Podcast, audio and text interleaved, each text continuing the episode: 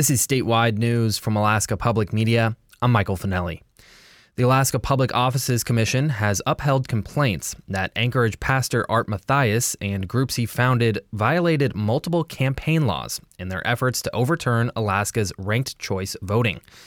In a decision dated Wednesday, the campaign finance watchdog issued civil penalties of nearly $95,000 against Mathias and groups he leads for failing to register, not filing campaign disclosure documents, and failing to put paid for by identifiers on their videos and other campaign materials.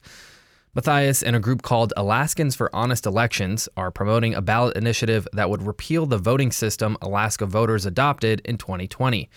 The system features nonpartisan primaries, followed by a general election ballot that gives voters the option to rank up to four candidates. The commission agreed with nearly every allegation we raised. That's Anchorage lawyer Scott Kendall. He filed the complaint on behalf of Alaskans for Better Elections, a group defending the state's voting system from repeal attempts. The largest component of the commission's penalty was $45,000, levied against Mathias himself. That's for routing a $90,000 personal campaign contribution through a church affiliated nonprofit he leads, and then failing to file reports revealing that he was the true source of the money. Kendall calls it money laundering. And I think the commission treated it appropriately by sanctioning him to that level. Mathias and his attorney, former Alaska Attorney General Kevin Clarkson, deny the $90,000 was improperly passed through an intermediary. They've argued that Mathias' contribution to a church auxiliary group mingled with other contributions. So while the church group gave a similar sum to the repeal campaign, it's impossible to say it came from Mathias or any specific donor. Mathias did not return a message in time for this story.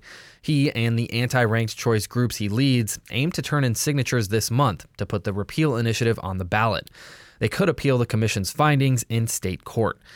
Also, APOC yesterday dismissed allegations against former U.S. Senate candidate Kelly Tshibaka and Preserve Democracy, an anti ranked choice voting group she's affiliated with. APOC is expected to rule soon on one other complaint Kendall filed. Also today, ground search teams from Chevak and Scammon Bay have located a snow machiner that had been missing since New Year's Day, according to Alaska State Troopers. The unnamed 25 year old man was located alive and uninjured on Wednesday evening, according to the trooper report. The man was transported to Chevak by searchers. Along with ground search teams from Chevak and Scammon Bay, the Alaska Air National Guard assisted with an aerial search on Wednesday. This is Alaska Public Media.